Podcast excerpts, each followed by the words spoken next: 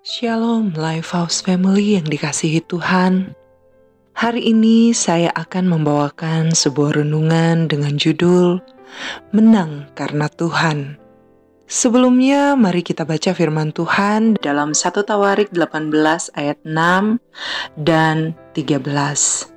Daud menempatkan pasukan-pasukan pendudukannya di Aram Damsyik. Orang-orang Aram itu menjadi hamba Daud dan wajib memberikan upeti kepadanya. Tuhan memberikan kemenangan kepada Daud ke mana pun dia pergi. Dia menempatkan pasukan-pasukan pendudukan di Edom, sehingga semua orang Edom menjadi hamba Daud. Tuhan memberi kemenangan kepada Daud ke mana pun dia pergi. Dari ayat yang baru saja kita baca, dua kali disebutkan bahwa Tuhan memberikan kemenangan kepada Daud ke mana pun dia pergi. Pertanyaannya, mengapa sampai dua kali disebutkan? Lifehouse Family yang dikasihi Tuhan, dalam gaya penulisan bahasa Ibrani, pengulangan menunjukkan penekanan yang penting. Jika disebutkan Tuhan memberikan kemenangan kepada Daud ke mana pun dia pergi, sampai dua kali itu berarti ada penekanan yang penting yaitu Daud menang karena Tuhan.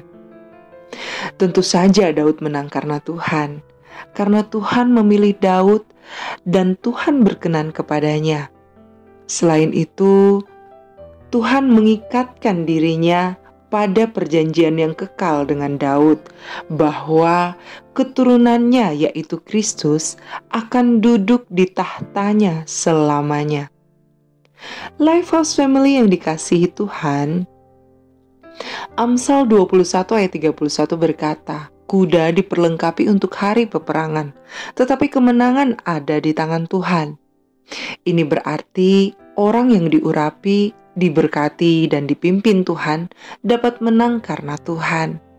Karena itu, sebagai orang percaya, kemenangan kita, kesuksesan, atau keberhasilan kita tidak boleh bergantung kepada kecakapan, pengalaman diri sendiri, ataupun orang lain. Bukankah suatu saat semuanya itu tidak akan bisa menolong? Lifehouse Family yang dikasihi Tuhan, mari andalkan dan libatkan Tuhan dalam segala sesuatu yang kita lakukan. Dengan demikian, kita menang karena Tuhan. Tangan Tuhan yang perkasalah yang memberikan kemenangan dalam hidup kita. Lifehouse Family yang dikasihi Tuhan, jika sampai saat ini kita masih hidup, itu semua bukan karena kekuatan kita, bukan dari diri kita, tetapi dari Tuhan. Oleh anugerahnya kita dimampukan untuk bertahan menghadapi badai kehidupan dan menjalani hidup dengan maksimal. Percayalah melalui Kristus yang mati di kayu salib dan bangkit bagi kita semua, kita disertai dan dimampukan untuk menang. Demikian renungan hari ini. Selamat menjalani hari ini dengan penuh kemenangan dari Tuhan. Tuhan Yesus mengasihi kita semua. Shalom.